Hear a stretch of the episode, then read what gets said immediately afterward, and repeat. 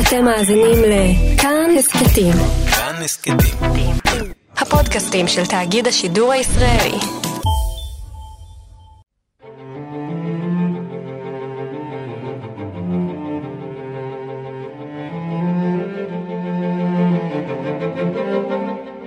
מאחורי הקלעים, שעה עם רותי קרן על צידו הנסתר של עולם התרבות והאומנות.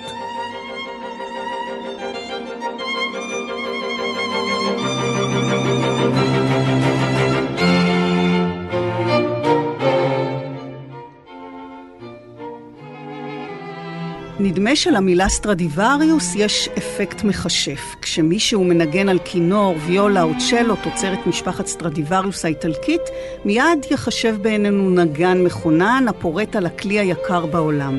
אבל לצד הסטרדיווריוס, אותם כלי קשת עתיקים שהם יצירות מופת באומנות בניית כלי נגינה, ראוי להזכיר את כלי הקשת של בני משפחת גוארנרי מקרמונה, וכמובן את מי שנחשב אבי בוני הכינורות המודרניים ומורם של גוארנרי וסטרדיווריוס, אנדריה אמאטי.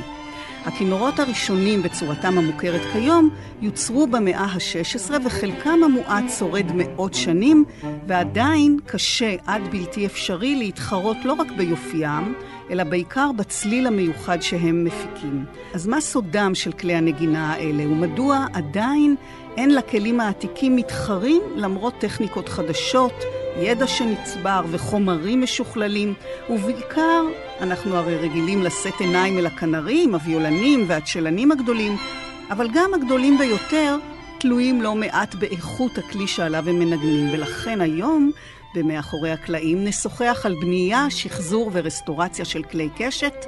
איתנו שלמה מויאל שעושה זאת במו ידיו שנים רבות. אני רותי קרן, מגישה ועורכת. שלום שלמה. שלום שלום. אז בוא תפוגג לנו מעט את פשר המיתוס סביב אותם כלים עתיקים שייצרו משפחות באיטליה, בעיקר בקרמונה, המקום שבו גם אתה למדת את המלאכה. אכן. טוב, מיתוסים אנחנו יודעים לבנות מאוד יפה, כמו שהזכרת קודם, אמאטי, גוארנרי וסטרדיווארי, יש להגיד, ולא סטרדיווריוס, זה לטינית. אכן היו, אפשר להגיד, המציאו את הגלגל, אך בהחלט. יש המון ניסוי וטעייה לפני התקופה הזאת, אבל הכינור שאנחנו מכירים כיום לבש את צורתו ממש בתקופה הזאת. תקופת הברוק. ומה יש שם שבאמת הוא כל כך... המיתוס בעיניי הוא בהחלט בזה שהם המציאו את הדבר הזה, את הצורת 8, את הממברנה הזאת שנותנת לנו צליל, גוף התעודה, כלי הקשת המיוחד הזה, שלא השתנה הרבה עם השנים, מלבד אורך הצוואר וסוג המיתרים וכל מיני זוויות שהשתנו בגלל שהתזמורות התפתחו. אז אף אחד לא ממש באמת יודע, או אני לא הייתי קורא לזה סוד. פשוט הם עלו על איזשהו עניין שעובד. לפני זה היו כל מיני כלים שמבחינה טכנית לא צלחו, היה קשה לנגן בהם, כל מיני כלים ממשפחת כלי הקשת שהיו גם מסובכים לבנייה. ואיכשהו הכינור ומשפחת הכינור התפתחו בכיוון מאוד מוצלח. אבל עדיין, כשאני מדברת על המיתוס, אז אוקיי, הם המציאו את הצורה הזאת של כלי הקשת. אבל מה יש שם באמת בכלים ההם, שעדיין גם היום אנחנו נושאים עיניים ואומרים כינור של... סטרדיווארי. אכן. כינור של גוארנרי. אני פן גדול מאוד של סטרדיווארי וגם של אמאטי וגם של גוארנרי, כמו רוב בוני הכינורות. חשוב לציין שזו תקופה שהאסתטיקה היא מאוד מאוד מאוד חשובה. אז כל הקווים האלה שכל אחד מהם לקח בו חלק, הם קווים שאפשר לראות אותם באומנות, בברוק, בארכיטקטורה. אבל זה לא רק היופי, הרי זה לא רק היופי. בסופו של דבר אנחנו מדברים על צליל. בהחלט. הכלים האלה, חשוב לציין שהם אחרי 400 שנה עדיין מנגנים. כמובן שהם עברו הרבה רסטורציה ושחזורים, אבל עץ זה חומר שהוא משתנה, ואם עובר בורטת מסוים, אז הוא נותן את האופי לכלי. כן, אבל אתה אומר שאתה לא רואה את זה כסוד, אבל כן יש שם איזשהו סוד. אבל אני יכול לשבור את המיתוס ולהגיד שיש גם סטרדיווארים שלא מצלצלים, ויש גם אמאטים שלא מצלצלים. אלה שמצלצלים הם אלה המפורסמים והמוכרים. ולמה? מה היה שם בכל זאת שאלה הכלים שנחשבים עד היום הטובים ביותר, ובחירי הנגנים מנגנים עליהם? קודם כל, אדם כמו סטרדיווארי כבר בתקופתו היה בן אדם מאוד מאוד מוכר, מאוד מאוד מוצלח, ובנה המון כלים. היום אנחנו יודעים על 660 כלים, ואנחנו די בטוחים שהיו יותר מ1,000. בחירת חומר מצוין, וקווים, כשאני מדבר על קווים, זה הרי כלי שהוא מגולף. יש פה כימור. הצורה של הכימור, זה בעצם הפיל של הבונה כינורות. תוך כדי שהוא עובד והוא מגלף את העץ, הוא יכול להבין, העץ הזה טיפה קשה מדי, אז אני יכול לשמור על ארצ'ינג, על כימור נמוך יותר, ועל אובעים יותר דקים. אם זה עץ שהוא טיפה דרדלה, כמו שאנחנו אומרים, קצת קרטוני, אז אני צריך תוך כדי עבודה להבין לאיזה כיוון זה הולך להתפתח, הגילוף שלי. גם אצל בוני כינורות גדולים כמו סטרדיווארי יש תקופות, גם אצלו יש תקופת תור הזהב, שהוא הגיע לאיזשהו מקום שהמודלים שלו, הוא ניסה כל מיני דברים במידות. היו כלים יותר צרים, אחר כך הוא הרחיב אותם. זה הכל סיבות טכנולוגיות של נוחות הנגן, שקראו אז, כמו שהם קוראים גם היום. זה חשוב להבין שכלי שהוא כבר בנוי בצורה מצוינת, ועשוי מחומרים הכי טובים, כי יש אפילו אמרה, להיות, כמו שאנחנו אומרים על רוטשילד, הייתה אמרה כזאת בקרמונה, להיות סטרדיווארי, הוא היה עשיר בתקופתו, ובנה הרבה כלים, אז בהחלט הכלים היותר מפורסמים, יש המון המון המון כלים מאותה תקופה שלא נופלים בשום דבר ועולים אולי רבע. יכול להיות שאפילו מצלצלים יותר טוב. המיתוס הוא בעיקר מה שהאנשים בונים, וכמובן צריך להבין שזה כלים שעברו ויברציה 400 שנה, שזה אי אפשר לחכות. אין שום בונה שיכול לקחת היום עץ ולהגיע לאותה תוצאה של כלי שכבר עבר כל כך הרבה. החומר, העץ עצמו הוא כבר לא אותו חומר. זה כבר הוא משתבח עם השנים? זה סוג, הוא יכול להשתבח והוא יכול גם לא להשתבח. יש דוגמאות של כלים שנגנו עליהם בצורה נגיד אגרסיבית מדי, והם במרכאות נסתמו. כשאנחנו אומרים לפתוח את הצליל, זה אומר לתת הרצה לכליל, לתת לו ויברציה, לתת לו שהוא יזוז. תגיד, למה זה נוצר דווקא באיטליה? זאת שאלה מצוינת, שאני לא בטוח שיש עליה תשובה מדויקת. אומנות בכלל בתקופת הברוק באיטליה הייתה באיזה פאר והדר, ואני מניח שגם זה היה איזשהו מרכז סחר באירופה. זה מין משהו מרכזי, הכל הגיע לשם. חומרים שמגיעים מהמזרח, וגם כמובן כלי נגינה. באיטלקית קוראים לבונה כינורות ליוטאיו. ליוטאיו זה בונה לאוטות. ולאוטה זה כלי שבא מהמזרח התיכון, אפשר להגיד, וזה בעצם העוד המשודרג.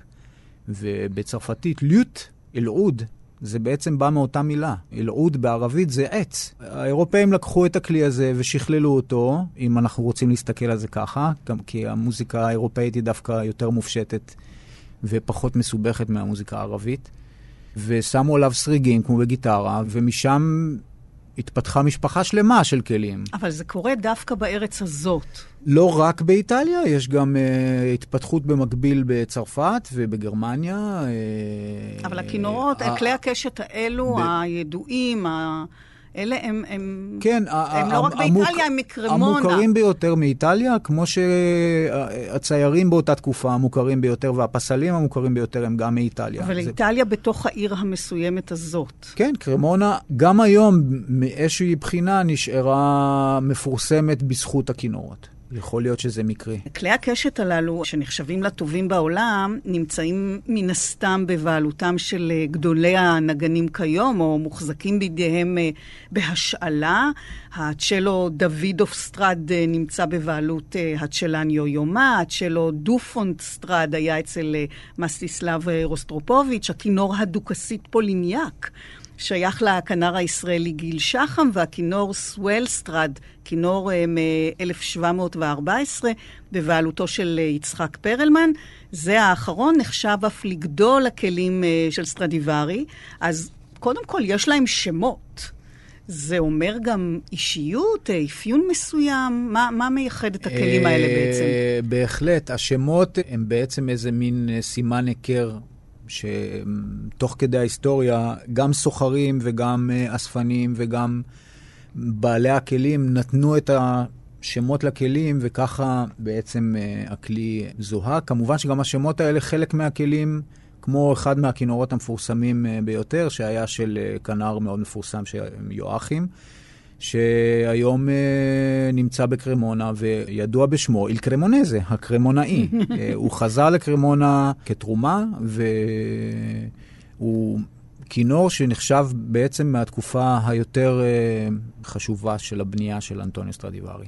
ככה גם ניתן לעקוב אחרי הכלים, זאת אומרת, אנשים מכירים את הכלים אפילו איפה יש שחזור על הכלי המסוים, מה מקורי ומה לא מקורי, מי תיקן, מי מחר למי. זה בעצם משהו שמזהה אותם, אבל אפשר להגיד שגם לכל כלי כזה יש איזו אישיות. בהחלט, כלים מצלצלים באופן מסוים. אין כלי שדומה למשנהו. שני כינורות של סטרדיווארי מאותה שנה לא יצלצלו בכלל אותו דבר. ואתם יודעים לזהות נניח את ההבדל בין דוידוף סטרד לדופון סטרד? בהחלט כן. יש אנשים שהם מומחים לזה ממש. יש אנשים שראו המון המון כלים, מכירים את הכלים האלה, בחנו אותם, אולי אפילו תקנו אותם, עשו רסטורציה עליהם. חקרו אותם, יש המון במחקר. הם יודעים ממש את האפיון של כל כלי, את האישיות. הם יודעים את האפיון, הם יודעים את האובעים, הם יודעים את היכולות. יש בדיקות דנדרוכרונולוגיות של בדיוק תעודת זהות של העץ, אם החזית הוחלפה, איזה סוג לקה השתמשו, איזה קוטלג כתקופות אצל בוני כינורות.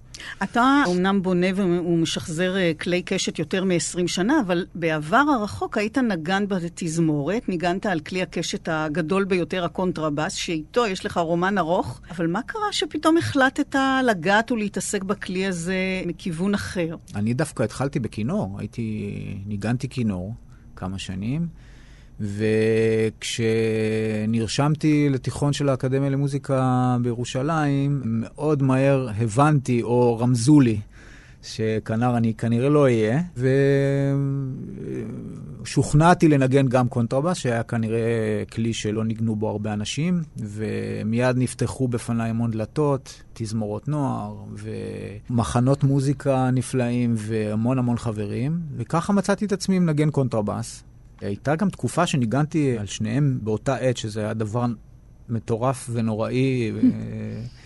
לעבור מן הקטן לגדול. כן, שאני יוצא משיעורי קונטרבס עם כאבים בכתפיים, וכל האחיזה היא שונה, והמפתח הוא שונה, הראש הוא הכל אחר. זה לא סתם כינור בגדול. אבל זה בהחלט עזר לי, זה בהחלט עזר לי בלימודי הקונטרבס שלי, וניגנתי בתזמורת הגדנ"ע, וניגנתי בתזמורת הקאמרית הרצליה, ובתזמורת האופרה היום, בתזמורת הסימפונית ראשון לציון. אז מה קרה? אחרי שנתיים בתזמורת האופרה קלטתי שזה לא החיים שלי. היה חסר לי משהו, וכל הזמן התעסקתי במלאכת יד. מלסחוב אבנים הביתה ולעשות אבק בכל הבית, ולעשות פסלים וחתיכות עץ ונגרות, כל מיני דברים עשיתי. וכשחשבתי שאני רוצה שינוי, אז מלא חברים שלי שהם מוזיקאים אמרו, למה? תפור עליך. לך תבנה כלים, כלי נגינה, זה גם פיסול וגם אתה נשאר בתחום, וקפצתי למים העמוקים. בזמן שהייתי בתיכון, הייתי בורח מהבית ספר, והייתי הולך לראות איך בונים כינורות אצל בוני כינורות בירושלים, יוסי בועסון, וכשגדלתי וכבר ניגנתי בתזמורת מקצועית, יוסי כבר לא היה בארץ, והלכתי לטפל אצל קולגה שאני עובד איתו הרבה שנים, אצל אייל אופמקלר. הוא המליץ לי, אמר, תשמע, להיות שוליה כאן, אתה לא תרגיש את הדבר האמיתי, אתה צריך לנסוע, לשתות את היין שלהם, ולאכול את האוכל שלהם, ולהתעסק כל היום רק בזה.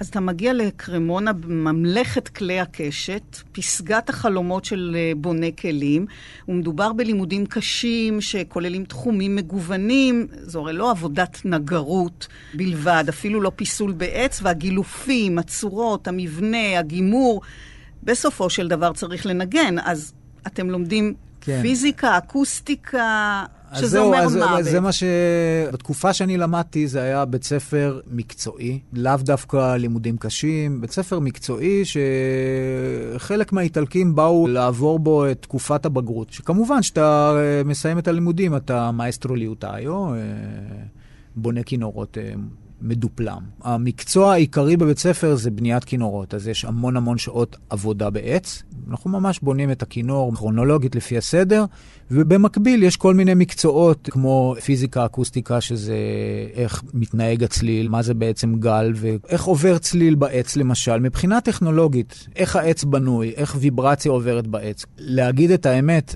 הרבה מזה אתה לא זוכר שאתה יוצא מבית הספר. בוני כינורות מכירים המון תחומים, אבל לא מכירים, חוץ מהעבודה האמיתית בעץ, לא מכירים שום תחום ממש לעומק, כמו פיזיקאים. אנחנו רוקחים את הלקות שלנו לבד, אז אנחנו מכירים את החומרים, אבל אנחנו לא אנשי מעבדה. זה הרבה לפתוח ולהכיר בעצמך ולנסות. כן. ולטעות ולנסות משהו אחר.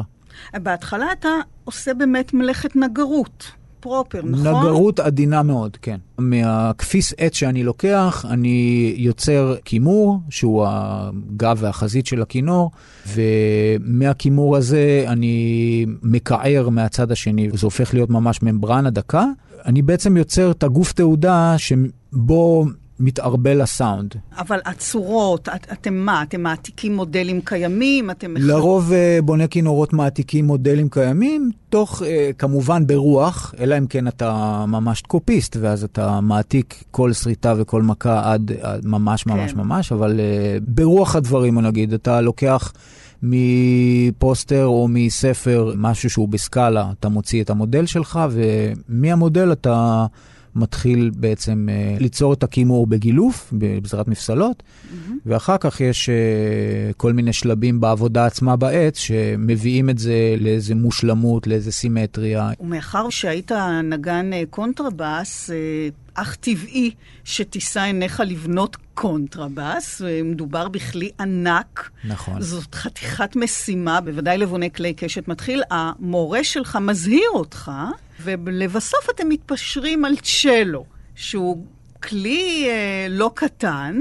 כן, אבל אני הייתי הראשון, החכמולוג הראשון בכיתה, שהתעקש על לבנות צ'לו במקום כינור כמו כל שאר הכיתה, וזה לא הלך טוב. מה קרה? מה שקרה זה שנשארתי מאחור, פיגרתי אחרי הכיתה שלי, וכשהמורה שלי ראה את המצב הזה, הוא שאל אותי מה לעשות, ואני אמרתי בצחוק, מבחינתי אתה יכול לנסר אותו לשתיים. והוא לא התבלבל, וניסר את הצ'לו לשניים בלי שאני ידעתי, והביא לי את זה כמתנת יום הולדת. ואמר לי, את החצי השני אני שומר בבית ספר, כדי שלא יהיה לך רעיון להדביק אותו ולגמור את הכלי. אז העניין הוא לא רק גודל הכלי, אלא לפני הכל יש חשיבות עליונה לסוג העץ. כלומר, כינור וקונטרבס, שני הקצוות של כלי הקשת, עשויים מעצים שונים? לא, בקונטרבס, בכלי הגדול הזה, ניתן למצוא גם עצים אחרים, גם כי נורא נורא קשה למצוא עץ טוב, וגם זה עובד לא רע, עם אגוז במקום אדר, ועם כל מיני עצי פרי. אבל גם בתוך סקציית הכינורות למשל, שנקראים כינורות, כן. לא כל עץ יפיק את הצליל החם, אותו צליל שאנחנו מבקשים. הכינור הקלאסי בנוי משני סוגי עץ, זה די תמיד אותו דבר, רוב הכינור הוא מאדר, ממייפל, אירופאי, והחזית היא מאשוח. יש כל מיני סטיות לפה ולפה בכל מיני תקופות שבנו גם מעצים אחרים, אבל שני העצים האלה הם עצים שיש להם תכונות סונוריות מצוינות. זאת אומרת שהצליל עובר בהם בצורה טובה, יש להם צפיפות ואלסטיות שהיא טובה לצליל. ויש חשיבות גם לגיל העץ, נכון? כן. והיום אפשר לבדוק את זה במדויק. כן, כמובן זה לא יכול להיות עץ טרי. עץ טרי הוא למעשה עדיין בתנועה. יש בו חומרים שהעץ עלול להשתנות לכל מיני כיוונים. לכן אנחנו מעדיפים עץ שהוא לפחות בין 6 עד 10 שנים, ואחר כך כמובן גם לצד השני. זאת אומרת, אני לא יכול לקחת עכשיו חתיכה שהיא בת 300 שנה, כי זה כבר לא חומר שנקרא עץ, זה איזה סוג של מאובן שאנחנו עובדים איתו, אז זה כבר לא טוב להשתמש בעץ כזה. אז צריך להיות בין 10 ל-30 שנה, זה מצוין. ואיך יודעים את הגיל? זאת גם בעיה. בדרך כלל אנחנו קונים במנסרות שאנחנו בוטחים באנשים ומכירים אותם לאורך שנים, והרבה מאוד אנשים קונים את העץ וכותבים עליו את תאריך הקנייה. כדי להיות בטוח, יש סטוק של עצים, שאתה יודע שקנית אותו בשנה הזו וזאת, יש כך וכך שנים לחכות עד שאתה יכול להשתמש בעץ. ואיכות העץ? עץ איכותי זה שיש לו את כל התכונות שאנחנו חופשים, גם שהוא מאוד מאוד יציב, שהצפיפות שלו נכונה, שהוא אלסטי מספיק, שהוא יפה. מאוד חשוב, האסתטיות. אנחנו רוצים לראות את העץ. כל העניין של הלקה, שקופה, שמדברים עליה ובונים עליה מיתוסים, זה כי אנחנו רוצים לראות את התכונות של החומר. אז בסופו של דבר, אנחנו מחפשים צליל מסוים, אז יש איזו תבנית מוכרת, מפה, שנניח עץ אשוח מתאים לצליל כזה וכזה. כן, זה המון המון ההרגשה, הפיל הזה של הבונה כינורות, איזה עץ הוא רוצה להשתמש ומה הוא רוצה להשיג לה. הוא לא יכול לדמיין את הצליל, הוא גם לא יכול לדעת איך זה יצא. הוא רק יכול לקוות שהכיוון שהוא לוקח וההרגשה שלו תוך כדי עבודה את החומר יביאו לתוצאות שהוא מחפש. אז איך סוג העץ מכתיב בעצם את אופן העבודה? יש לזה חוקים, יש לזה הסברים טכנולוגיים? בהחלט, אני לא אקח עץ שמתאים לצ'לו ואבנה איתו כינור. כי מבחינת התדרים שעוברים בצ'לו, אנחנו מחפשים עץ מסוג מסוים. שהסיבים בו יהיו יותר רחבים, למשל באשוח זה מאוד ניכר, ושיהיו יותר טובים להעברה של צליל. הסיבים זה בעצם כמו צינורות. בכינור אנחנו מחפשים את הגבוה ואת המבריק, אז אנחנו רוצים סיבים שהם יחסית צפופים ואחידים. בכלים הגדולים אנחנו רוצים סיבים יותר רחבים. זה יותר מתאים מבחינת הצליל, מבחינת החומר. אז זה גם עצים שונים, או שזה באותו עץ? זה יכול להיות מאותו עץ, אבל ברור שהסיבים היותר רחבים הם החלק התחתון של העץ, לכן זה החלק היותר בוגר של העץ. החלק היותר צעיר לכינורות, כי הקוטר שלו עדיין קטן, הוא בצמיחה כל הזמן, והחלק התחתון גם מוסיף לעצמו שנים וקוטר, והוא יתאים לבניית כלים שיש להם תדר נמוך. יש פה בעצם איזושהי חוקיות? כן, יש חוקיות, ויש המון אנשים גם שמנסים לשבור את החוקיות ולבנות דברים מטורפים. אני לא כל כך מאמין בזה, וזה לאו דווקא נכון. זה המון המון פיל של הבונה כינורות.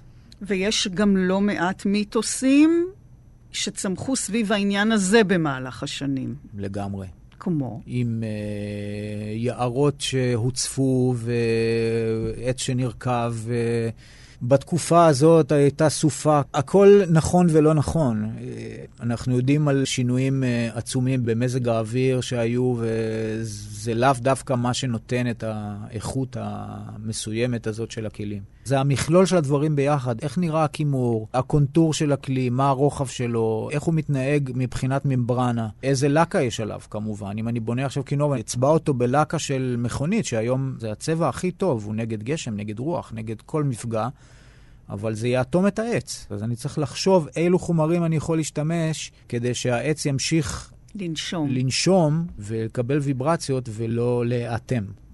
נדמה לי שאם אנחנו מדברים על מיתוסים, שאפילו אתה יכול להוסיף לרשימת המיתוסים סיפור מדהים משלך, איך משיגים עץ טוב לבניית קונטרבס.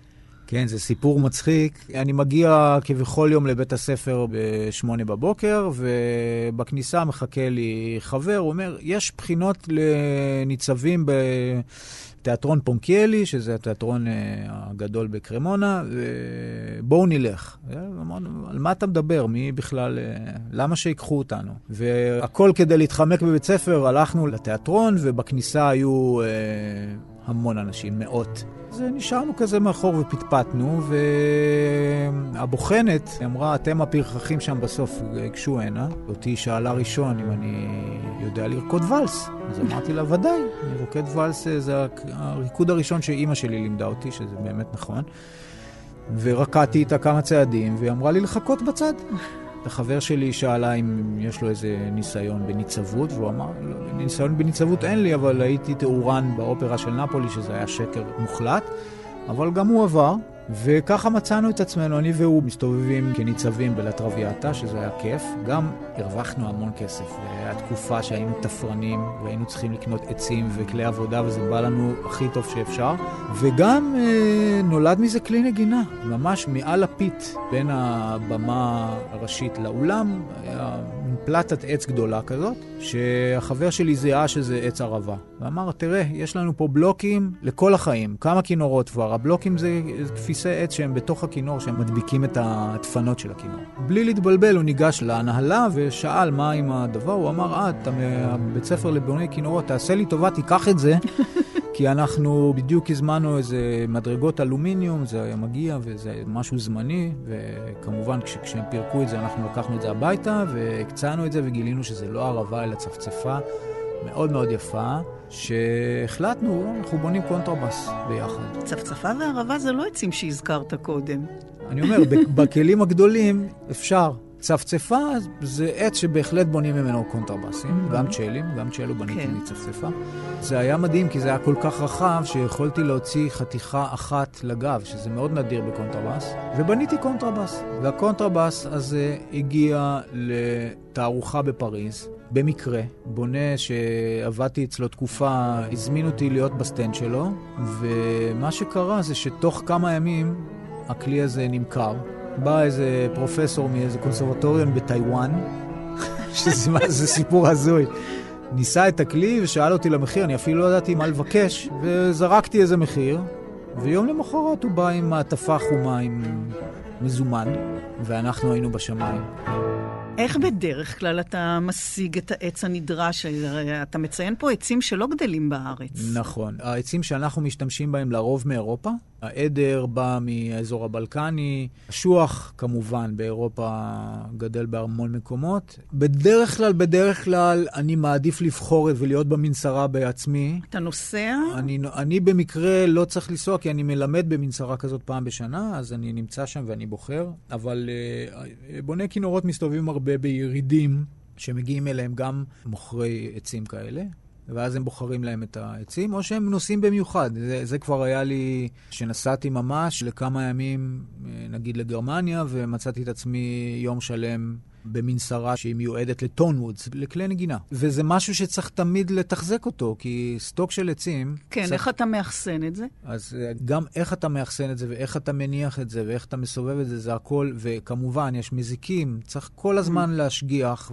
אז יש לך מחסן כזה? יש לי מחסן שאני כל הזמן מסתכל על העצים, רואה שלא ניגעו במזיקים. מכל מקום, באשר למיתוסים, נראה שהמיתוס החזק ביותר, שכנראה מעוגן גם בהוכחות, הוא ש... אין מתחרים לכלים העתיקים שבנו גוארנרי וסטרדיווארי לפני מאות שנים, ובכל זאת יש בוודאי גם יתרונות לחידושים הטכנולוגיים, לחומרים, לסוגי לקה שאתה מזכיר, לטכניקות עבודה. המון. יש המון המון המון התפתחות בנושא הזה.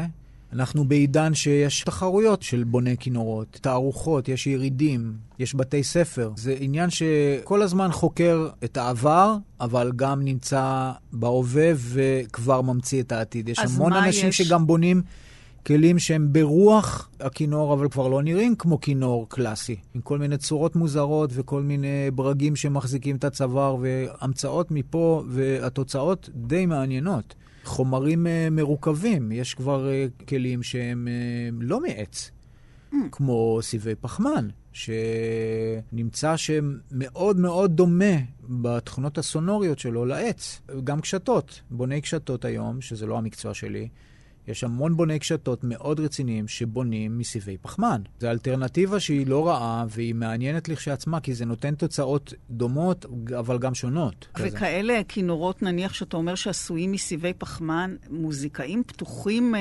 לנסות את זה? חלקם כן. אני בעצמי הייתי ביריד במוזיקורה לפני הרבה שנים בפריז, וניגנתי על כלי, על קונטרבס מסיבי פחמן שבנה בוני כינורות. ואני מוכרח להגיד שהייתי די בהלם. זה היה מאוד מאוד משכנע. סיפרת לי שאתה למשל מקיש בעץ, נכון? זה כמו רפואה של פעם, שאגב עדיין נותנת אינדיקציה למרות המכשירים המתקדמים. כשאתה מקיש על העץ, אתה כבר מההקשה אתה יכול לשמוע את הסונוריות של החומר. יש חומר שמצלצל גבוה, מבריק, יש חומר שמצלצל נמוך. ואז אתה יכול להחליט, כאילו, אוקיי, זה עץ שאני אשמור לכלי כזה, או זה עץ שאני רוצה... בשביל הכלי הבא שאני... כמובן שאם מישהו מזמין כלי ואתה מכיר את הטעם שלו, אז אתה יכול גם לכוון לשם. כלומר, הקשה על העץ בעצם מתייחסת לעניין תיבת התהודה, לאקוסטיקה. בהחלט, נכון? בהחלט. ומה משפיע על זה?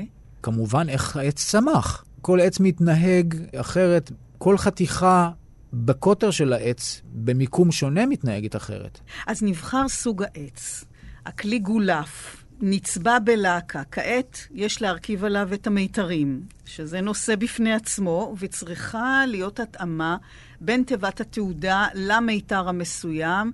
אז גם כאן יש מבחר שצריך למצוא את המתאים ביותר. מה שאנחנו קוראים סטאפ, שזה בעצם סיימנו את הכינור ואנחנו צריכים להרכיב אותו. להתאים נשמה לתוך הכלי ולהתאים גשר ולחשוב איזה מיתרים יתאימו, ואנחנו מנסים ואנחנו משנים. אפילו עד כדי מצב של אולי לפעמים שזה כלום לא עובד, ואז צריך לפתוח את הכלי ולעשות שינויים שהם יותר כירורגיים, כאילו לשנות את האובעים למשל. אבל אם אנחנו מדברים על המיתר, הוא בעצם הרכיב בעל המשקל הגדול ביותר לעניין הצליל, נכון? לא, במשוואה הזאת הוא אחד מהמרכיבים. זאת אומרת, סוג המיתר, פעם היו משתמשים נגיד בגידים, אז יש סוגי גידים. היום יש מיתרים שהם גידים מלופפים במתכות. איזה מתכת? יש זהב, יש וולפרם, יש טונגסטן, יש חומרים שהם כל אחד נותן תכונה מסוימת. גוון של צליל, נכון? מי שמנגן, נגיד, למשל קונטרבס, והוא נגן ג'אז, הוא מחפש צליל מסוים בפיציקטו, בצביטה של המיתר. חשוב לו הסאונד של הפיציקטו ולא של הארקו, של הנגינה בקשת. נגן קלאסי שרוצה כלי חזק, סולני, צריך להשתמש במיתרים שנותנים את התוצאה של ווליום רציני. וצליל שעובר באולם. מי שמנגן מוזיקה קאמרית, דרך אגב זה גם לכלי, בתחרויות נגיד של רביעייה, אז אנחנו יודעים מה מתאים להיות כינור ראשון ומה מתאים להיות כינור שני. עד כדי כך, כן. כלומר, אתה, יש לך... הגוון של הצליל, להחליט איזה כלי יותר מתאים לשחק איזה תפקיד, זה דבר שהוא מאוד מאוד מאוד אינדיבידואלי. כמובן שגם הנגנים עצמם עושים את הניסיונות האלה כל הזמן, כל הזמן. יוצא מיתר חדש, כולם רוצים לנסות את המיתר החדש. אפשר לשלב בין מיתרים. לאו דווקא חייב להיות אותו סט. זה יכול להיות שניים מסוג אחד ושניים מסוג אחר. או אפילו כל אחד מסוג אחר. יש אפילו עד כדי כך מטורפים. והכלים הללו שמכונים כלי קשת, משום שמנגנים עליהם באמצעות אותו מוט עט שעליו מתוחות שערות זנב סוס, שהוא הקשת בעצם. וצליל הכלים תלוי במידה גדולה, בסוג הקשת, גם בזה אתה מתעסק? אני לא בונה קשתות, אבל אני מתעסק בכל מה שקשור בלתקן קשתות, לסער קשתות, להחליף את הזנב סוס הזה, שזה מתבלה, אז צריך להחליף. קשת, מבחינתי ומהבנתי, זה 50% מהצליל של הכינור. 50%? קשת טובה תגביר את הטיב של הכינור, בהמון. אז רגע, אתה אומר שאתה לא בונה קשתות, כלומר יש מקצוע כזה. לגמרי. אנשים כן. שזה מקצועם. זה מקצועם. טוב, אנחנו נצטרך להזמין מישהו כזה לכאן. אבל אם לא אתה עושה את זה, אז איך אתה יודע איזה פרמטר בתוך כל המשוואה הזאת של סוג העץ, הכימורים שלו, הגיל שלו, המיתרים, הקשת, מה כל לא עובד נכון? כבונה כינורות אני לא יכול לדעת את זה. כל נגן יש לו צרכים אחרים. יש אנשים שאוהבים קשתות כבדות או קשתות קלות. העניין האמיתי בבניית קשתות הוא המקל. הכפיס עץ הזה, כמה הוא משמעותי, כמה הוא ישנה את הגוון, ואת החוזק של הכלי. אנחנו בעצם מדברים על תהליך ארוך ומורכב. כמה זמן עורכת בניית כלי? בניית כלי לפי חישובים שלי ושל קולגות שלי, זה בין 250 שעות ל-300 שעות עבודה. בין חודשיים לשלושה חודשים, זה תלוי בכמות השעות שיש לך. אבל היה לך סיפור שהופעת עם חבר במוזיאון בצרפת, מוזיאון של אומנות כלי נגינה, ובניתם מול הקהל כינור ב10 ימים בלבד. נכון, בנינו ביחד כינור ב10 ימים, כמובן בלי לקה. אחרי זה גם הכינור נצבע ונתרם לעיר. ואתה אומר נתרם, אבל בדרך כלל הכלים האלה עולים לא מעט. מה סדר הגודל של כלי חדש? מה שאני קורא סטנדרט של בונה כינורות, כינור יכול להגיע ל50,000-60,000 שקל. מה שרוב האנשים לא מבינים, אם הם פורסים את זה על השעות שאנחנו עובדים וכמה מזה הולך למיסים, אז המשכורת שלנו לא גדולה. עשירים אתם לא. אנחנו לא, אבל יש, בוא נגיד, רוק סטארס כאלה, כמה בוני כינורות בעולם שמוכרים את הכלים שלהם במאות אלפים. למה? לא יודע. אולי כי אנחנו משלמים, אז... והכלים האלו העתיקים, הסטרדיווארי העתיקים... הכלים העתיקים זה כבר... מיליונים, נכון? לדעתי יצא מכל פרופורציה, זה אנשים כמו... עכשיו בדיוק יוצא ספר של האוסף של שימי, שאנשים לא יודעים שאדם שהוא מאוד מאוד עשיר, יש איזה פטנט שלו שנמצא בכל תרופה שאנחנו מכירים בעולם, ויש לו אוסף של כל הכלים הכי מפורסמים שאנחנו מכירים מספרים של סטרדיווארי וגוארנרי ואמאטי וגליאנו ו-you name it. והכלים האלה מושאלים למוזיקאים מצטיינים או גם אנשים מפורסמים, והדבר הכי עצוב זה שהרבה פעמים אפילו האנשים מפורסמים לא יכולים להחזיק בכלים האלה, כי הביטוח שלהם עולה אלפי דולרים בחודש. זה לא הפריע ליו-יומה לשכוח את הסטרדיווארי שלו במונית. כן, יש כמה סיפורים כאלה. גם יש איזה סיפור כזה עם אייזיק סטרן, גם במונית. אז נדמה שבניית כלי מאפס, יצירת יש מאין, היא האתגר הגדול, אבל ייתכן שדווקא שיפוץ או שחזור, רסטורציה של כלי קיים, מסובכת הרבה יותר. נחזור לקונטרבס האהוב עליך. מגיע אליך נגן הפילרמונית פטר מרק, עם כלי עתיק ויקר שברשותו, שדור דורש טיפול רציני מאוד. כן, פיטר נתן לי כלי מאוד מאוד מאוד נחשב, מגדולי הבונים, ואני צריך בעצם לעשות משהו שאני לא בטוח איך אני הולך לעשות אותו, שאורך גם שנתיים. התוצאות היו מדהימות, הכלי חזר להיות מה שהוא היה פעם. השחזור והרסטורציה זה כל הזמן להמציא טכניקה שמבוססת על טכניקה שמבוססת על טכניקה. זה אף פעם לא אותו דבר. יש תולעים, יש נזקי מים, יש סדקים. אנחנו, אמר קולגה אייל אוף מקלר, אנחנו במקצוע של סדק סדק תרדוף, זה הכי נכון בעולם. הרבה פעמים אנחנו, בתהליך עצמו, אנחנו עושים משהו שהוא כרונולוגית לא נכון, אנחנו צריכים לחזור עליו עוד פעם. זה הרבה אחורה קדימה, אחורה קדימה. נשמע יותר מסובך מאשר לבנות כלי חדש. הרבה יותר מסובך. מה היה עם הקונטרבס הזה? מה הייתה המחלה שלו? היה לו נזק בכימור בחזית. הוא עבר תיקון אצל איזשהו בונה בגרמניה לפני המון שנים. ובעובי של הכימור עשו מה שנקרא הכפלה. זאת אומרת, הסירו את העץ הנגוע, השבור, בשביל גם לחזק את המקום, מתאימים חתיכה חדשה לתוך החלק הנגוע מבפנים, כמעט כבר מתחת ללקה, ברמה כזאת, שנשאר ממש חצי מילימטר עובי. בשביל זה צריכים לבנות תבנית גבס, זה תהליך מייגע, וצריך לדחוף את הארצ'ינג למקום עם שקי חול, ואתה כל הזמן בפחד. מה ואם זה לא יצליח? מה אם זה יישאר פתוח? מה אם זה ייראה לא טוב? זה כל הזמן לחשוב על התהליך, ולחיות את זה בוקר ערב, ולהאמין שזה הולך לקרות. כן, זה נשמע ממש כמעט כמו סוג של ניתוח לב פתוח. לגמרי, בכלל, לגמרי. לפתוח את הכלי... זאת לגמרי. טראומה, נכון? כן, הטראומה זה יותר מה שכבר הכלי עבר. צריך מאוד להיזהר, זה כלים שאנחנו רוצים לגוע בכמה שפחות מהמקורי, והרבה פעמים אין ברירה, אלא להסיר עץ מקורי, כמובן אם אפשר מהחלק שלא רואים, ולשים עץ שהוא דומה בתכונות ולהתאים אותו, כך שלא יהיה שום כיס אוויר בין החלקים, כמו שקרה בכלי של פיטר. בכלי של פיטר. זה משנה מאוד מאוד את העניין של איך הממברנה הזאת זזה. אם יש שקיעה עקב נזק, אין לו את הכימור כמו שהיה, הכימור זז באופן שונה, והצליל הוא משתנה. אז לפעמים זה מדובר בכיבוי שריפות, ולפעמים זה שחזור מלא. מה אתה מחליף, מה אתה משאיר, איך אתה עושה את הבחירות האלה? בדיוק, ישנה מקרים שכבר אין מה לעשות, וצריך להחליף את החתיכה לגמרי. דופן שלמה, או חלק מהחזית, או חלק מהגב, זה לא רצוי, אבל לפעמים אין ברירה. עבדו חלקים, מה עושים? צריך להמציא חדשים.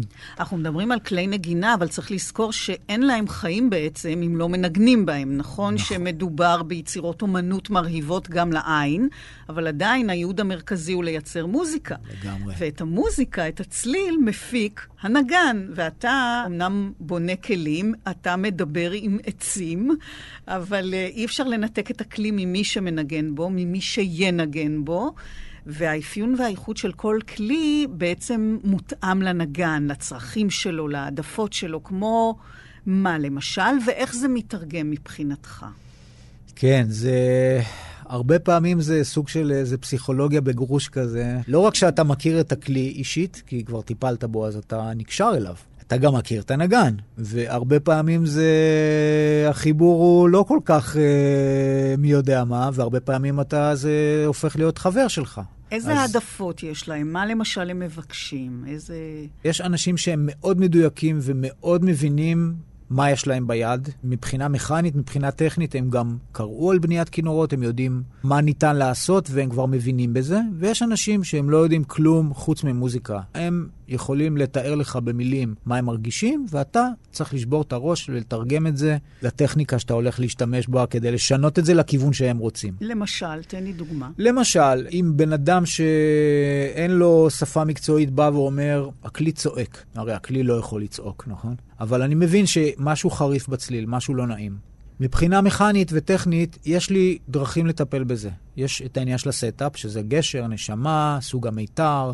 אני יכול לשחק עם זה, אני יכול להזיז את זה לפי חוקים מסוימים, ואני בדרך כלל מגיע לתוצאה שהוא מאושר איתה. היו לי גם מקרים שעברתי איסורים, משהו נגיד מזמזם מתוך הכלי, ואנחנו לא יודעים איפה זה בא, וצריך לעבור שבועות לנסות כל דבר שאפשר. אז גם לפעמים אין לי פתרונות. הרבה פעמים זה, כשאתה מכיר במה מדובר, אז אני זוכר שעבדתי פעם אצל המורה שלי באיטליה, והגיע לקוח, והוא כבר לפני שהוא הגיע, הוא אמר, עוד 10 דקות מגיע, סיניורה טלה דה מילאנו, והוא כבר יודע איך להתנהג איתו, והוא קודם כל פירק לידו את הכלי, והנהן לבקשותיו, ואמר לו, תראה, זה עניין של שעה, לך תשתה איזה קפה ותחזור. וכמובן שהוא לא נגע בכלי, והוא רק 5 דקות לפני שהוא הגיע, הוא הרכיב את הכלי חזרה ונתן לו, והוא היה בשוק. מה עשית? איזה יופי. הרבה פעמים יש אנשים שהם רק צריכים את התמיכה שלך, ולא את תשומת לב. כלומר, הוא בעצם לא עשה שום דבר בכינור. לא עשה שום דבר, כן. כן, אז אתה מדבר על יכולות אנושיות, פסיכולוגיות, לא פחות מן הכישורים האומנותיים. אני מניחה שבאמת במפגש כזה, צריך לזכור שזה מצב מאוד רגיש למוזיקאי, כן. כי בבת אינו מופקדת בידיך. לגמרי. ונגנים הם אנשים מורכבים, רגישים, לא קלים, עם כל מיני משיגסים. אז במה אתה נתקל? איך אתה מתמודד? צריך רק לפני שאני עונה לך, רק צריך להגיד שגם בוני הכינורות הם אנשים, וגם בוני הכינורות יכולים להיות חמומי מוח, ויש סיפורים מכאן ועד לירח של גם, תספר, גם, זה דברים, גם דברים לא נחמדים. אני אומר למשל, שכמובן זה... שהחיבור בין הנגן לבוני הכינורות הוא חשוב, כי באמת בן אדם סומך עליי. זה הכלי עבודה שלו, זאת האהבה שלו, והוא רוצה שזה יצלצל הכי טוב, שזה יהיה נוח לנגינה, שזה יהיה בדיוק כמו שהוא רוצה. כשאתה מתקרב לאדם כזה, והרבה פעמים אני אומר, תשמע, מצטער להגיד לך, הכלי הזה הוא לא טוב, זה כואב. אז זה קצת איזו עבודה משותפת בתהליך הבנייה, נכון? זאת אומרת, אתה אומנם מבצע, אבל זה... בתהליך הבנייה פחות, כי רוב בוני הכינורות בונים, ואז מציגים את מה שהם בנו. אם הוא לא אוהב את זה, אז הוא לא ייקח את זה גם. באמת, איזה אירועים ככה, מה קורה כשיש באמת חילוקי דעות? אם יש מישהו שהוא לא יודע על מה הוא מדבר, ויש לו דרישות, והוא נודניק, בצורה אלגנטית אני אעמיד אותו במקום. תראי, יש כל מיני סיפורים על בוני כינורות אפילו מפורסמים שזרקו לקוחות החוצה, פשוט סולקו. אומנים באופן כללי הם אנשים מאוד מורכבים. יש להם המון על הראש, וכשאתה מתעסק במוזיקה ויש לך לחצים מכל מיני כיוונים ואתה מפיל את האשמה על מישהו אחד, לאו דווקא... אני לא יודע, זה... אפשר לראות את זה אולי כצורך להפיג מתחים, אבל... יש בן אדם שהוא תובעני, ויש בן אדם שכל מה שאתה עושה זה שושנים וורדים. אז כשאתה מכין למישהו כזה כלי נגינה, בתוך כל תהליך העבודה המקצועי של בניית כלי נגינה, הרכיב האנושי של למי זה מיועד, ומי הבן אדם, ואיך הוא מגיב, נכנס... יש אנשים שאני יודע שהם צריכים לבוא אליי לעשות איזשהו טיפול, ואני לוקח אוויר ועושה לי מדיטציה. עד כדי כך. כי אני יודע שזה יהיה ארוך, ואני צריך סבלנות. ויש אנשים שאני יודע שזה יהיה ממש כיף, ואפשר לעצור באמצע ולשתות כוס יין ביחד. ועולים רגשות כעס, תסכול, כשאתה עובד ימים על ימים, והכלי נניח בעייתי, קורה שאתה מרים לידיים? קורה, היו מקרים שעבדתי בבית מלאכה מסוים, שהיה כינור מדהים, יפה, מעץ מדהים, ומחומרים חבל על הזמן, עם שם של מישהו שידוע שהיה בונה רציני, לא עובד, לא מצלצל. הכל לפי הספר, הכל נכון, הכל נהדר, והכלי לא טוב. ואין לדעת למה, למה זה לא טוב. יש עץ יפה, יש כימורים נכונים, יש פה עבודה מדהימה, סימטריה, הכל פיקס. ועדיין לא עובד. ואז אתה מרים ידיים, שהוא... או שאתה לא תוותר בשום אופן? יש איזה מקום של השלמה, שעשית כל מה שיכולת לעשות, זה כנראה כינור לא מדהים. אז קרה לך שהנחת לזה, אבל יש הרבה כלים שאתה נלחם עליהם, תראי, נכון? תראי, היה לי כלי, לא כלי שבניתי, כינור שהחזקתי אצלי וטיפלתי בו ותיקנתי אותו, והוא לא היה מדהים. ויום אחד הגיע בחור שמנגן מוזיקה ערבית. במוזיקה הערבית מכוונים 2 מהמטרים, טון אחד למטה. והכלי פתאום צלצל חבל הזמן. לסוג המוזיקה הזו, אמר לי שהוא לא שמע כלי כזה הרבה זמן, ויום למחרת הוא קנה אותו. והכלי הזה ישב אצלי שנים, אל האבק. כן. לכל סיר יש מכסה כנראה, כן. באמת. אבל קורה לך שאתה לא מוותר, נכון? קשה, אבל אתה נלחם על הכלי. אחד המקרים האלה היה סיפור הרסטורציה של הוויולה דיגמבה של מירנה הרצוג. נכון. הוויולה דיגמבה הוא כלי קשת מתקופת ימי הביניים והרנסנס, מזכיר מעט את הצ'לו, ומנגנים בו מוזיקה עתיקה, שהיום יש לה פריחה מחודשת. הכלי העתיק והמיוחד הזה של מירנה הרצוג ניזוק במהלך טיסה, והגיע אליך לריפוי רציני, מה היה צריך לעשות שם ואיך שיקמת אותו? הכלי של מירנה הגיע מרוסק לחלוטין, החזית וחלק מהדפנות. זאת הייתה טיסה מברזיל לתל אביב. אני חושש שזה היה ממש פה בשדה אצלנו, שזה פשוט איזה מלגזה עלתה על זה, או משהו כבד מאוד עלה לך. הייתה קופסה מאוד רצינית מסיבי פחמן, שהייתה אמורה להגן על הכלי, אבל לא במשקל כזה, כי הקופסה עצמה הפכה להיות... חתכת בד, היא מתרסקה. ולא בדרך כלל לוקחים את הכלי יחד איתם ב... בדרך כלל, זה מלחמה לא פשוטה. אם שומעים אותנו אנשים שקשורים לתחום הזה, תמיד יש עניין עם כלי נגינה. מירנה למשל קנתה כרטיס לכלי, לידה במטוס, והיה אוברבוקינג, ואמרו לה, אל תדאגי, אנחנו לוקחים את זה ביד, וכמובן ש... הוא ניזוק קשות ו... מאוד. אז איך אתה הצלת את הכלי הזה? הכלי הגיע כפאזל, ולאט לאט פאזל זה אומר המון חלקים, החזית... מרוסקת לגמרי, יש גם חזית עתיקה שכבר עברה רסטורציות, המון חלקים חסרים שצריך לשחזר, וכשאתה מקבל פאזל של חתיכות, אין לך דרך לדמיין איך נראה הכימור. כשיש לך חצי שהוא שלם, אתה יכול להעתיק, וכמובן שאתה צריך לקחת בחשבון מידות, וזה צריך לחזור להיות סגור על הדפנות הקיימות, וצריך לבחור בשחזור עץ שהוא דומה, עם אותו כיוון של אור, כי ההשתקפות של החומר מאוד משפיעה על איך זה, עם רסטורציה טובה, זה ייראה דומה שאתה לא תבחין איפה היה סדק או שבר.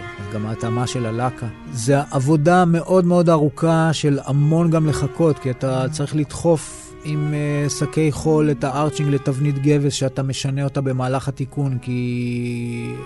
אם הכימור נמוך מדי צריך לדחוף אותו, אם הכימור גבוה מדי צריך להנמיך אותו, צריך לעשות עוד פעם נגטיב, עוד פעם פוזיטיב. זה יכול להגיע לכמה תבניות טובות של גבס. תבניות של גבס שעליהם אתה בונה את ה... תבניות של גבס שהן בעצם הנגטיב של החזית. אז אתה מתחיל להדביק את החלקים, את הפאזל, ואתה עושה תבנית שהיא תבנית לא נכונה. ועל הגבס אחרי זה אתה מלביש את העץ. אתה צריך לדעת מתי להפסיק, כי גם אתה לא יכול לאנוס במרכאות את העץ יותר מדי. אתה צריך להגיע לשם לאט לאט. זה תהליך שלוקח חודשים, ואחרי זה אתה צריך לעשות הכפלות כחיזוק מבפנים. גם כרונולוגית צריך לדעת מה לעשות קודם לפני כדי לא לחזור על התהליך פעמיים. כשאתה מתאר את זה, זה נשמע לי הזוי בכלל שאפשר היה לשקם דבר כזה. מצד אחד זה נשמע כמו לבנות כלי מחדש, מצד שני זה סיוט. כשאתה מסיים את זה, אני בעצמי נדהם, כי אני עובר את התהליך ואתה אומר, אוקיי, יש איזה רגע שזה נגמר. את הכלי של מירלנד תיקנתי במשך שנה, וזה כל יום. יש ימים שהם ימים במרכאות מתים, כי אתה בעצם לוחץ וצריך לחכות. אבל יש ימים שאתה עובד על המון חלקים במקביל, וזה ממש לוקח את כל היום. תספר לי על הרגע שהיא מקבלת לידיה את הכלי בחזרה ומנגנת. קודם כל, מירנה זה אדם יקר שמכיר את ההיסטוריה של הכלים, ועשתה דוקטורט על זה, ומכירה את כל העולם הזה של כלי הברוק, ויש לה גם את הכלי התאום של אותו בונה מאותם שנים, ואחרי בדיקה דנדרוכרונולוגית של החזית, גם היה ברור שזה מאותה חתיכת עץ. זה כל פיסות קטנות של מידע שמאוד מרגשות, אבל הקליימקס של כל הדבר הזה זה שהיא מתיישבת על הכיסא ושולפת את הקשת, ואתה רואה את החיוך הזה, שאי אפשר להחליף אותו. האושר הזה בעיניים של מישהו שקיבל חזרה את הכלי, שבעצם היה באיזה סוג של מיטה. כן. ואתה זוכר, היא נגנה משהו מסוים? היא נגנה וזה... מה היא נגנה? כלי שרק גמרת לעשות לו רסטורציה, לוקח לו... איזו תקופה של הסתגלות. כל המתחים, כל העצים החדשים, הכל מקבל את הווייב של מה שאמור להיות. אני רק זוכר שהייתה מופתעת מהרגע הראשון כמה זה כבר עובד. כי היא מבינה במה מדובר, והיא מבינה שצריך הסתגלות, והכלי נפלא, והוא חזר לעצמו. איך היא גיבה? יש אפילו מלחין גרמני שכתב קטע עבור המקרה הספציפי הזה. כתב יצירה עבור מירנה. אבל היא אמרה איזה משפט מסוים, היא אמרה איזה משהו, אתה יודע... היא, חוץ מלהרעיף עליי בדברי תשבחות ופוסטים בפייסבוק וכאלה, וקונצרט.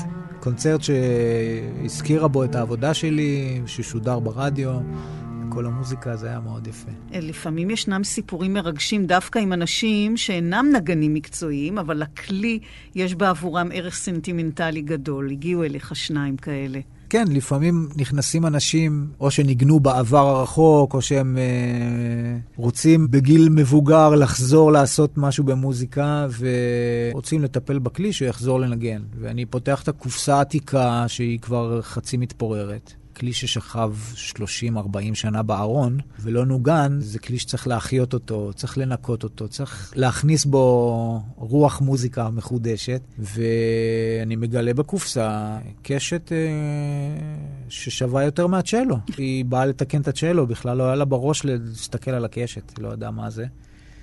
וקשת מאוד יקרה.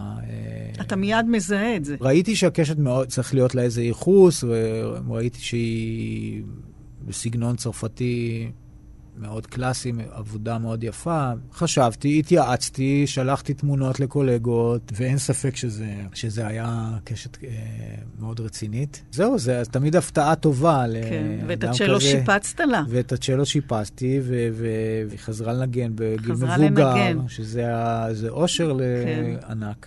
וגם היה לי מקרה של אדם שהוא כמעט הומלס כזה, רוסי שהגיע... לארץ בחוסר קול כזה, וניגן כינור ברחוב למחייתו, ונפל הכלי ונשבר, והוא בא אליי, ושאמרתי לו שזה תיקון יקר, הוא דמה, ככה עלו בו דמעות שהוא לא יכול לסדר את הכלי, ואני מיד קלטתי אותו, ואמרתי לו, תשמע, אני אעשה משהו, איזו עזרה ראשונה שזה יחזיק, אני לא מבטיח כמה זה... והוא הודע לי והוא הלך, ואני חשבתי, לא יכולתי להיפטר מהמבט שלו, אז הדומע, ועשיתי את התיקון עד הסוף. פתחתי את הכלי, סידרתי כל מה שהיה במעט זמן, בתוך שבועיים סגרתי את הכל, וכשהוא הגיע אליי הוא קלט הוא קלט שעשיתי את הכל, והוא התחיל לנגן. הוא חשש שאני אבקש ממנו המון כסף, ואמרתי לו, לא, זה הכל בסדר. אני לא לוקח ממך כסף. הוא היה בשוק, הוא חזר כמובן אחרי זה עם איזה בקבוק יין לתת לי מתנה. זה רגע כזה שאתה... זה לא פרסומת עכשיו, שירוצה אולי עכשיו נגנים וידרשו. בחינם. אבל כן, זה... זו בוודאי תחושה של התעלות כשאתה מצליח לשמח כך מישהו. כן, אדם שהוא מסכן, ושאתה קולט שהכינור זה כל מה שנשאר לו פחות או יותר. ושימחת אותו. ושימחתי אותו. עשית אותו מאושר. ואת מי שמאוד מאוד שימחת זאת הבת שלך שעושה את דרכה כחנרת צעירה, ואתה החלטת לבנות לה רפליקה של סטרדיווארי, לא פחות ולא יותר. כן. מה זה? היא פתחה ספר, אמרה, אבא אני רוצה כזה, ואבא עושה? כן. ככה? אני עובד הרבה פעמים שאני בונה, או אפילו מתקן. יש לי עמוד תווים שאני שם עליו ספר, שאני לקבל את הרוח של הכינור שאני בונה, או... והבנות שלי מגיעות אליי לסטודיו שהוא צמוד לבית, ומדפדפות בספר המעניין הזה. והיא פתחה את ההליה, שזה אחד מהכינורות מה-inlaid violins של סטרדיווארי, שזה כלי שכולו מאותר בציורים שהם בעצם חריטה בעץ ומילוי באבקה של אבוני. זו עבודה מאוד מאוד ארוכה, אבל זה מאוד מאוד מרשים. זה בעצם ציור לא מחיק, אפשר להגיד. בחזית ובגב שזורים גם במקור פיסות של שנהב, היום כמובן אסור, אז אני שזרתי בפנים חתיכות של עצם.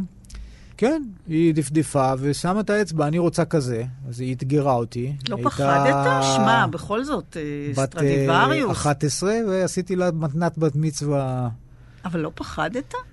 לא, לא, זה היה לי כיף מאוד. מה היה הכי קשה בתהליך הזה? זה לקח כמעט כפול בזמן, כי כל החריטה הזאת בדפנות והשזירה של העצמות בחזית ובגב, דברים האלה, הקישוטים, לוקחים המון המון זמן. כלומר, אתה בעצם הכרת את הטכניקה מימיך בקרמונה, אבל לא תיארת לעצמך שזה יהיה קשה וארוך כל כך. ראיתי את הטכניקה, היו חבר'ה בבית ספר שבנו את זה, היו גם בוני כינורות בעיר שממש התמחו בזה, וראיתי את זה, אבל לא דמיינתי עד כמה זה ארוך ודורש המון המון ככה, מנו פרמה, כאילו אומרים באיטלקית, יד זהירה, ככה, יד עם קונטרול. כי אתה אומר שזה כלי מקושט, הבנתי שחששת שהציורים האלה, שהם מאוד יפים, אבל השאלה אם הם לא יזיקו לצליל. זה בעיקר vegetations, כאילו כל מיני צמחים, מין ערבס כזה של צמחים, מאוד מאוד יפה. חששתי כן, כי בכל זאת זה תוספת של אבקת אבוני, שזה עץ קשה עם דבק עצמות. אמרתי, הקישוטים האלה, הם לא מוסיפים שום דבר, זה רק ליופי. אז פחדתי שזה אולי לא יעבוד טוב, אבל... כשסיימתי את הכינור, לקחתי את זה לפרופסור גייזלר, המורה שלה לכינור, שהוא איש יקר, והוא ניגן וניגן וניגן וניגן, ואני כבר פחדתי, כי הוא אומר את האמת בפנים, פחדתי שהוא הולך להגיד לי פה ופה זה לא טוב ופה זה לא טוב, והוא החזיר לי את הכינור והוא אמר לי אני מקנה. אז אין לי מחמאה גדולה מזאת. של כנר בסדר גודל שלו, שמנגן על כלים רציניים, אומר שלא חסר כלום לכינור, יש לו את כל מה שצריך. כלומר, סטרדיווארי, אתה אומר, היה מרוצה מהעבודה שלך? אני מקווה, אני מקווה. כן, אני מניחה שכשהיא התחילה לנגן בכלי, אז בכלל היית בשמיים. כן, לא, אני... יש לו גם צליל יותר? צליל מדהים, מתפתח כל הזמן, היא מכניסה בו...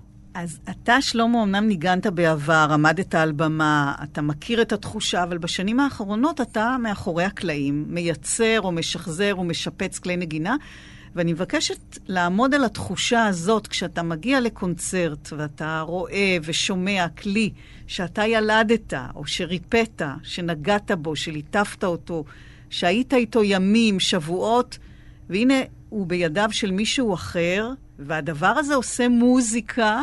איך ההרגשה? אין דבר יותר מרגש מזה. גם הפרגון שאתה מקבל, וגם שאתה שומע את זה באולם מול כלים אחרים, או ביחד עם כלים אחרים, זה דבר מרגש. וגם מאוד מרגש אותי תמיד אנשים שמנגנים בכלים שאני בניתי, שהם חוזרים לטיפול, אני רואה את האופן בו הם מתיישנים, בו הם מקבלים את הטאץ' של הנגן, השימוש בכלי, לאיזה כיוון זה מתפתח. כל פעם זה מפתיע, אני רואה כלי שזה מרגש. אפילו אם הוא בא לקנות מיתר, אני תפתח את הקופסה, אני חייב לראות אותו. זה לא ילד, אבל זה אכן יצירה שאתה... זה ישר מחזיר אותך לאיזו תקופה, לעץ שהשתמשת, אתה זוכר דברים, או בדיוק התחלת איזה לקה חדשה. זה ממש... שם אותך באיזה מקום. אתה נקשר לכלים עצמם. אני מאוד נקשר לכלים שלי, כן. ועדיין על הבמה עומד מוזיקאי וקוצר תשואות בשל כישרונו, בשל יצירה נפלאה שכתב מלחין, כן. אבל גם מצליח להעביר את כל זה בזכות הכלי, ששם יוצרו נותר אלום, הוא אפילו לא קיים בתודעה, כלי כן. כאילו קיים מעצמו. זה מפריע לך? היית רוצה שידעו? זה קצת מפריע, לא רק לי, להרבה מהקולגות שלי, אנחנו מדברים על זה לפעמים, שאתה תמיד נותן את הדוגמה של... סיפור ששמעתי מכנר, שיאש החפץ סיים איזה קונצרט ובאו אליו מעריצות מאחורי הקלעים. אנחנו פה במאחורי הקלעים, אז אפשר להגיד מאחורי הקלעים. ואחת מהאנשים שם אמרה, Sir, your violin sounds so lovely. אז הוא הצמיד את הכינור לאוזן והוא אמר, באמת, אני לא שומע שום דבר. זאת אומרת, החוצפה, בסך הכל להגיד, איפה התודה לי? איפה אני בכל הסיפור הזה? אז כן, זה כואב קצת. אני חייב להגיד שקיבלתי הרבה פרגון, גם מחברים שהם היום, לשמחתי הגדולה, בעמדות מפתח בעולם המוזיקה הישראלי, שהם מפרגנים לי לצלם את הכלים שלי ולשים אותם על תוכניות, או כשנגנים שניגנו בכלים שלי הזכירו אותי בתחילתו של קונצרט, שהכלים המנוגנים הם פרי יצירתי, אז זה כן כיף. אני חושב שזה צריך להיות יותר. בייחוד עם כלים מודרניים של בונים עכשוויים, צריכים לקבל יותר פרגון. זה באמת, אנחנו חלק מהיצירה, אנחנו אומנם לא עושים את המוזיקה עצמה, אנחנו לא מפיחים את הנשמה האמיתית בכלי כמו שהנגן עושה, אבל צריך לזכור שאנחנו הבוראים של הכלי הזה. בלי הידיים שלנו זה לא היה קורה, וזה לא היה מקבל את הפיל הזה. אז זה כן קצת כואב. אז הנה, עשינו את החלק שלנו בחשיפה הזאת. שלמה מויאל, תודה רבה לך. תודה לך שערכת אותי. בתוכנית מאחורי הקלעים שוחחנו היום על בניית כלי קשת עם בוני הכינורות והרסטורטור שלמה מויאל. אני רותי קרן, מגישה ועורכת. עוד תוכנית של מאחורי הקלעים גם בשישי הבא ב-6, וכמובן בהסקט, באתר וביישומון כאן. לצד כל התוכניות הקודמות.